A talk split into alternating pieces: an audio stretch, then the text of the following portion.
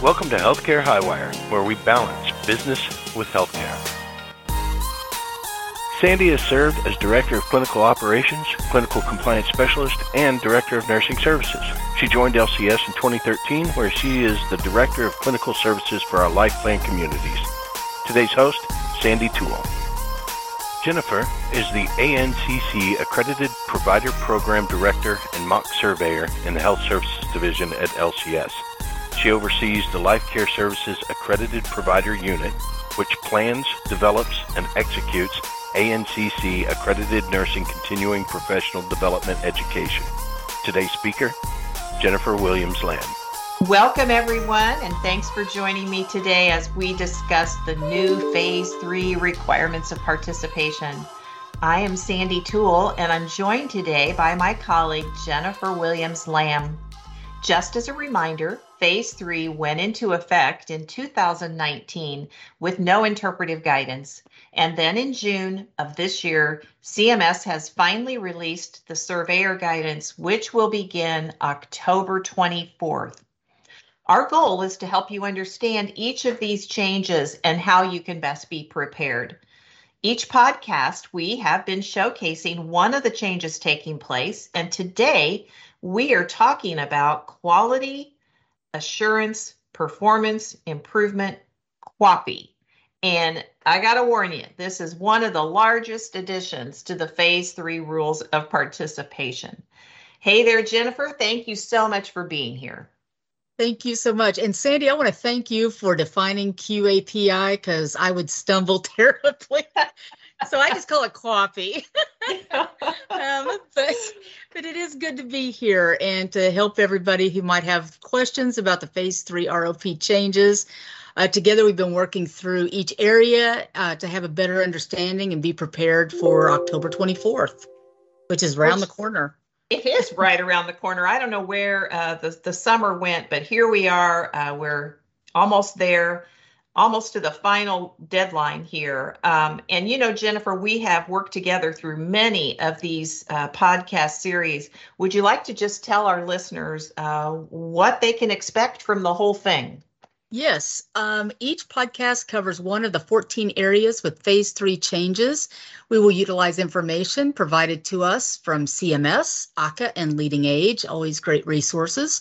And as always, we reference the State Operations Manual Appendix PP to provide for you the same information that your state surveyors use when they come in to do the state survey.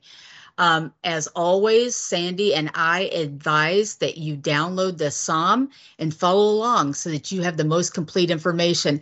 And I cannot stress that enough. with this topic because there is a lot. I think the whole entire tag was read. So lots of changes. Yeah, lots of changes. Well, well, as we said, we're going to be talking about QAPI, and this includes tag F865 quality assurance, and performance improvement. So, whew, without further ado, Jen, can you walk us through F865? I can. Um, F865 states that each facility must develop, implement, and maintain an effective, comprehensive, data driven QAPI program that focuses on indicators of the outcomes of care and quality of life. The facility must maintain documentation and demonstrate evidence of its ongoing QAPI program that meets the requirements of this section. This may include, but is not limited to, systems and reports demonstrating system- systematic identification, reporting, investigation, analysis, and prevention of adverse events, and documentation demonstrating the development, implementation, and evaluation of corrective actions or performance improvement activities. Present its QAPI plan to the state survey agency no later than one year after the promulgation of the regulation.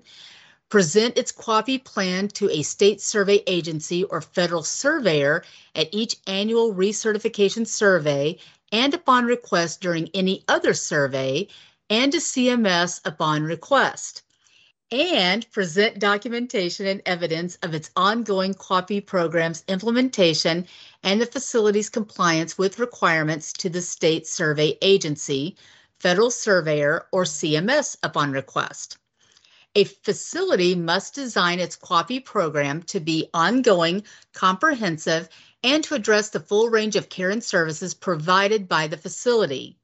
It must address all systems of care and management practices, include clinical care, quality of life, and resident choice, utilize the best available evidence to define and measure indicators of quality and facility goals that reflect processes of care and facility operations that have been shown to be predictive of desired outcomes for residents of a SNF or NF.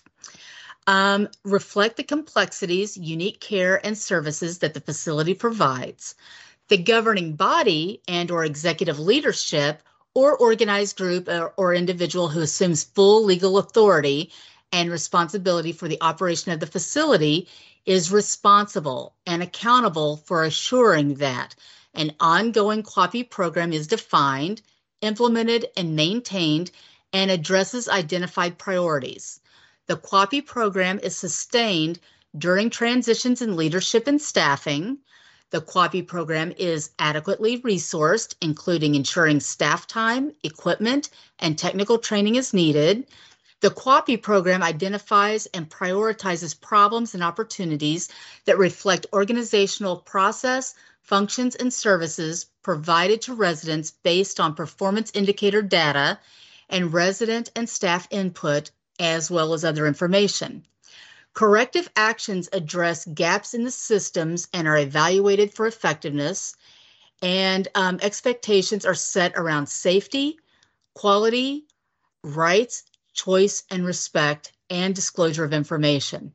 A state or the secretary may not require disclosure of the records of such committee except insofar as that such disclosure is related to the compliance of the committee with the requirements of the section.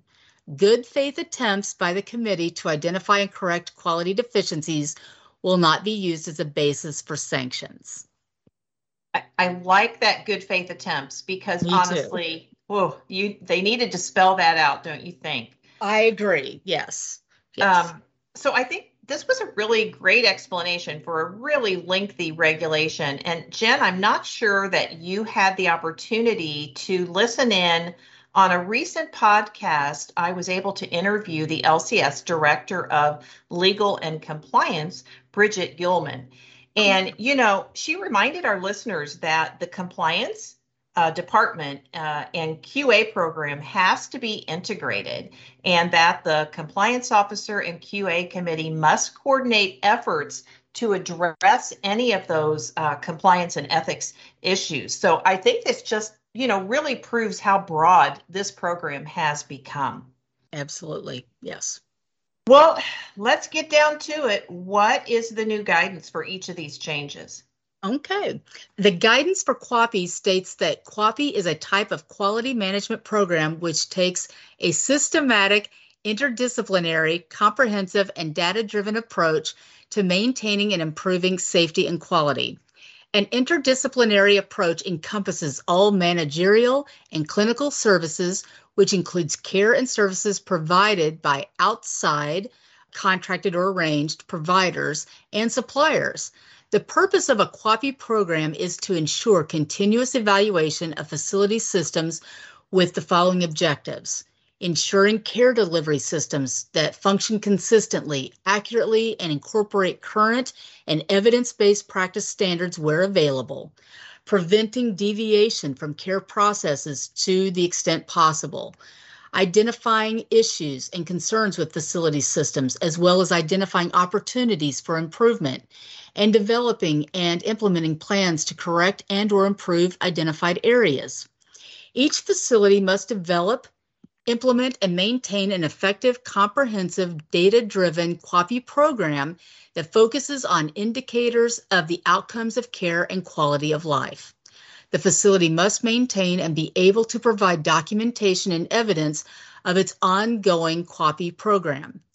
Demonstration of compliance includes, but is not limited to, evidence of systems and reports demonstrating identification, reporting, investigation, analysis, and prevention of adverse events. And this includes data collection and analysis at regular intervals, and documentation demonstrating development, implementation, and evaluation of corrective actions or performance improvement activities. Upon the request of a state survey agency, federal surveyor, or CMS, the facility must present evidence, including documentation of its ongoing QAPI program's implementation and the facility's compliance with requirements. Each facility must have a QAPI program that is ongoing, comprehensive, and capable of addressing the full range of care and services it provides.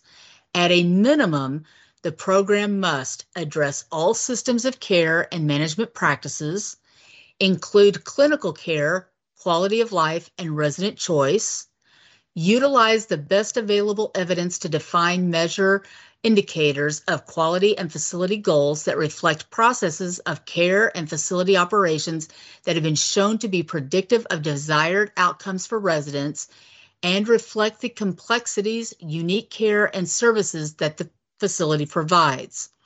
Effective QAPI programs address systems of care and management practices.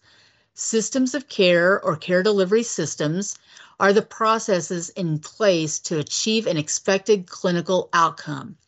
Nursing homes have many systems of care which intersect and involve multiple disciplines and departments.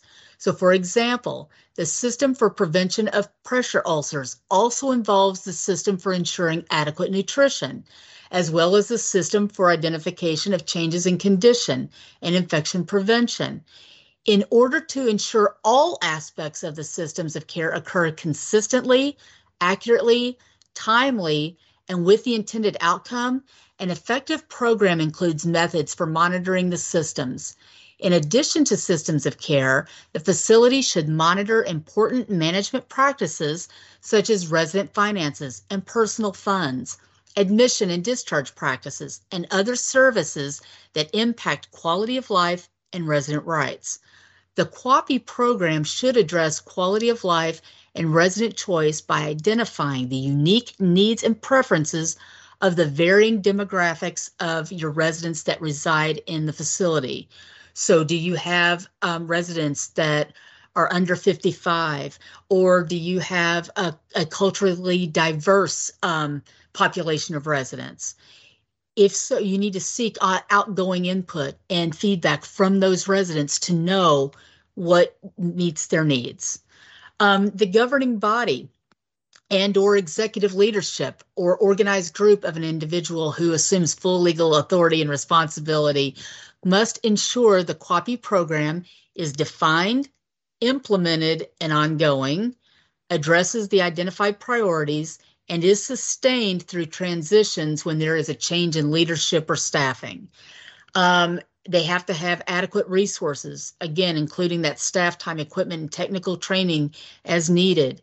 Use performance indicator data, uh, resident and staff input. You need to have that input from them, and other information to identify and prioritize problems and opportunities.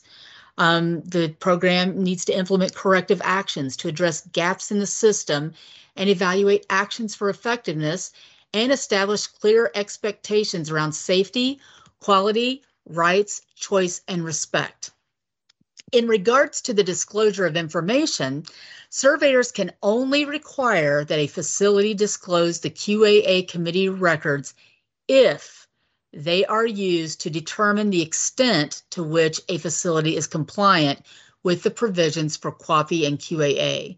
Examples of when disclosure may be necessary uh, to determine compliance include if the facility's infection control data indicates that staff may have not responded in a timely and effective manner to address an outbreak of a communicable disease, the facility must allow the surveyor to review and copy QAA committee minutes and related documentation so that the surveyor is capable of evaluating the facility's QAPI QAA compliance.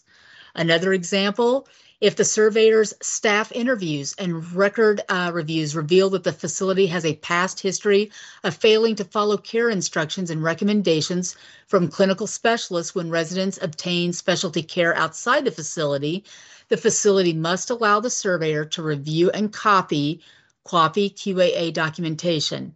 Under these circumstances, review of the QAPI QAA documentation is necessary to evaluate whether the QAA committee identified a problem with failure to follow care instructions and recommendations from outside specialists, and if it did, whether the QAA committee adequately addressed the problem. To establish that the facility's QAA committee has made a good faith attempt to correct an identified quality deficiency, a facility must do more than just subjectively assert that it made that good attempt. You can't just say, well, we made a good faith attempt. You have to show your actions taken as a whole have evidence of a good faith attempt to identify and correct quality deficiencies. Oh my goodness, Jennifer, it you know, QA has certainly changed over the years and you know, we've had conversations about this many times. We always have this fear of sharing our information with surveyors, fear that that will be used against you. And so I think it's really good to point out to our listeners that sharing all the great things that you're doing with a surveyor should work towards your benefit. And, you know, that includes not just your QA minutes and, and QA logs, but also those things that you track on a weekly basis, like your wound logs and your event logs you know, you don't need to be given copies of all that to residents and their families. But when a surveyor comes in and they want to see all the good things you're doing to support and intervene when an issue happens, uh, that should work in our favor. And hopefully, these new guidelines will uh, make that happen for us. Well, I, I agree. Highlight those good things because we know that our communities are doing great things. So it shouldn't be a fearful thing to share that information. Absolutely. Absolutely. Well, uh, let's just take a look at the key elements of noncompliance. Um, the key elements of noncompliance for QAPI is basically to fail to maintain documentation and evidence of an ongoing QAPI program, failure to present a QAPI plan to federal and state surveyors or present evidence necessary to demonstrate compliance with the requirements, or to develop, implement, and maintain an effective, comprehensive QAPI program that addresses the full range of services the facility provides or to ensure the governing body oversight of the QAPI program and activities. You know, as we've said in the past, a big part of understanding the tags and avoiding deficiencies in each of these areas is knowing how the surveyors are going to interpret noncompliance and as a former state surveyor and now as as your surveyor for LCS, I got to tell you, I always go to the key elements so that I know what will factor into this particular regulation. Not everybody's an attorney, so so those key elements are are fabulous. And you know, not only can the surveyors or or I use them, you can use them. So everybody can use those to know how to stay compliant. Um, Sandy, can you tell the listeners about how we are going to assist with that compliance? Well, we're in the process of con- creating some really new and great guide forms, and we just about got those done. Each of these guidance tools will contain an action item checklist. And I think, Jen, the number one action item uh, for this is just auditing your policy and yeah. your process, right? Yes. Uh, for establishing and maintaining that QAPI program with all the required elements you want to make sure your policy includes how you're going to obtain and use feedback from uh, direct care staff, other staff, residents, and resident representatives, and include how you're going to collect and use that data from all departments. Your QA committee has to include your DON, the medical director, your infection preventionist now. Remember, we told you that that piece is new. And then at least three other members of your facility staff, one of which uh, has to be the administrator. And you have to meet quarterly, but I'll tell you, I'm I'm 100% sure in our LCS communities we are meeting on a monthly basis. Um, yeah. The meeting might not include your medical director every time, but I know we are very faithful with the QA process in our LCS communities. I agree. I will say that, as we've said before, you know, we just want to keep you up to date on the information and provide tools to assist you. and as you said, you know, we we have done this because you know we're we're in the communities quite a lot and and provide tools already. Uh, so i feel pretty confident in uh, our listeners being ready for the for the changes. And as you said they do these meetings monthly. A, a lot of them do um, so they're way ahead of the game. So i think that's great.